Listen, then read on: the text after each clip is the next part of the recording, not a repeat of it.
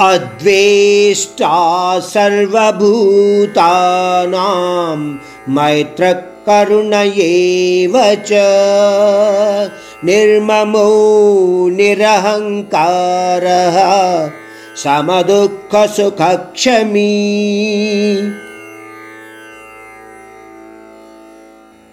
सन्तुष्टसततं योगी यतात्मा दृढनिश्चयः। मयर्पितमनोबुद्धिः यो मद्भक्तः स मे प्रियः यस्मान्नो द्विजते लोको लोकान्नो द्विजते च यः। हर्षां हर्षभयोद्वेगैः मुक्तो यः स च मे प्रियः। दूसरा अध्याय के चौवन, पचपन, छप्पन और सत्तावन श्लोकों में समझाया गया योगी तत्व लक्षणों के लोग किस प्रकार से बाकी लोगों के साथ नित्य संसार जीवन में व्यवहार करते हैं। इन विषयों के बारे में हम अपने यादों को दोहराते हैं।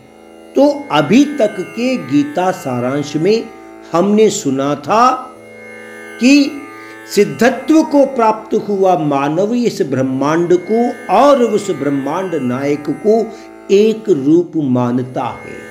उनको अलग अलग नहीं समझता है। खुद को परमात्मा के भीतर विलय मानता है। इस प्रकार के योगियों में मुझे और मेरा इसका कोई अहंकार नहीं होता है, क्योंकि इस ब्रह्मांड में सब कुछ ईश्वर माया ही है। इस विषय के बारे में परमात्मा ने भी बार बार स्पष्ट किया था। तो परमात्मा इन श्लोकों द्वारा कह रहे हैं कि जिन में, यानी जिन लोगों में द्वेष भावना हो, सभी जीव राशियों को एक समान देखने का भाव हो, ममता और अहंकार ना हो, सुख दुख को एक समान देखने का भाव हो, हमेशा संतुष्ट और क्षमा गुण भाव हो। मन सहित इंद्रियों को वश में लाने की शक्ति हो। निश्चल ध्यान मुद्रा में रहकर मुझे ही सब कुछ समर्पित करने का भाव हो।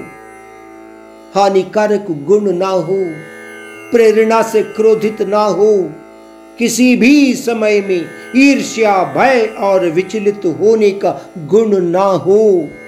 अर्जुन, ऐसा श्रेष्ठ मानव मेरा प्रिय भक्त होता है। या मेरा प्रीति पात्र भक्त होता है। यानी ऐसे भक्त उस परमात्मा से नित्य जुड़े होते हैं।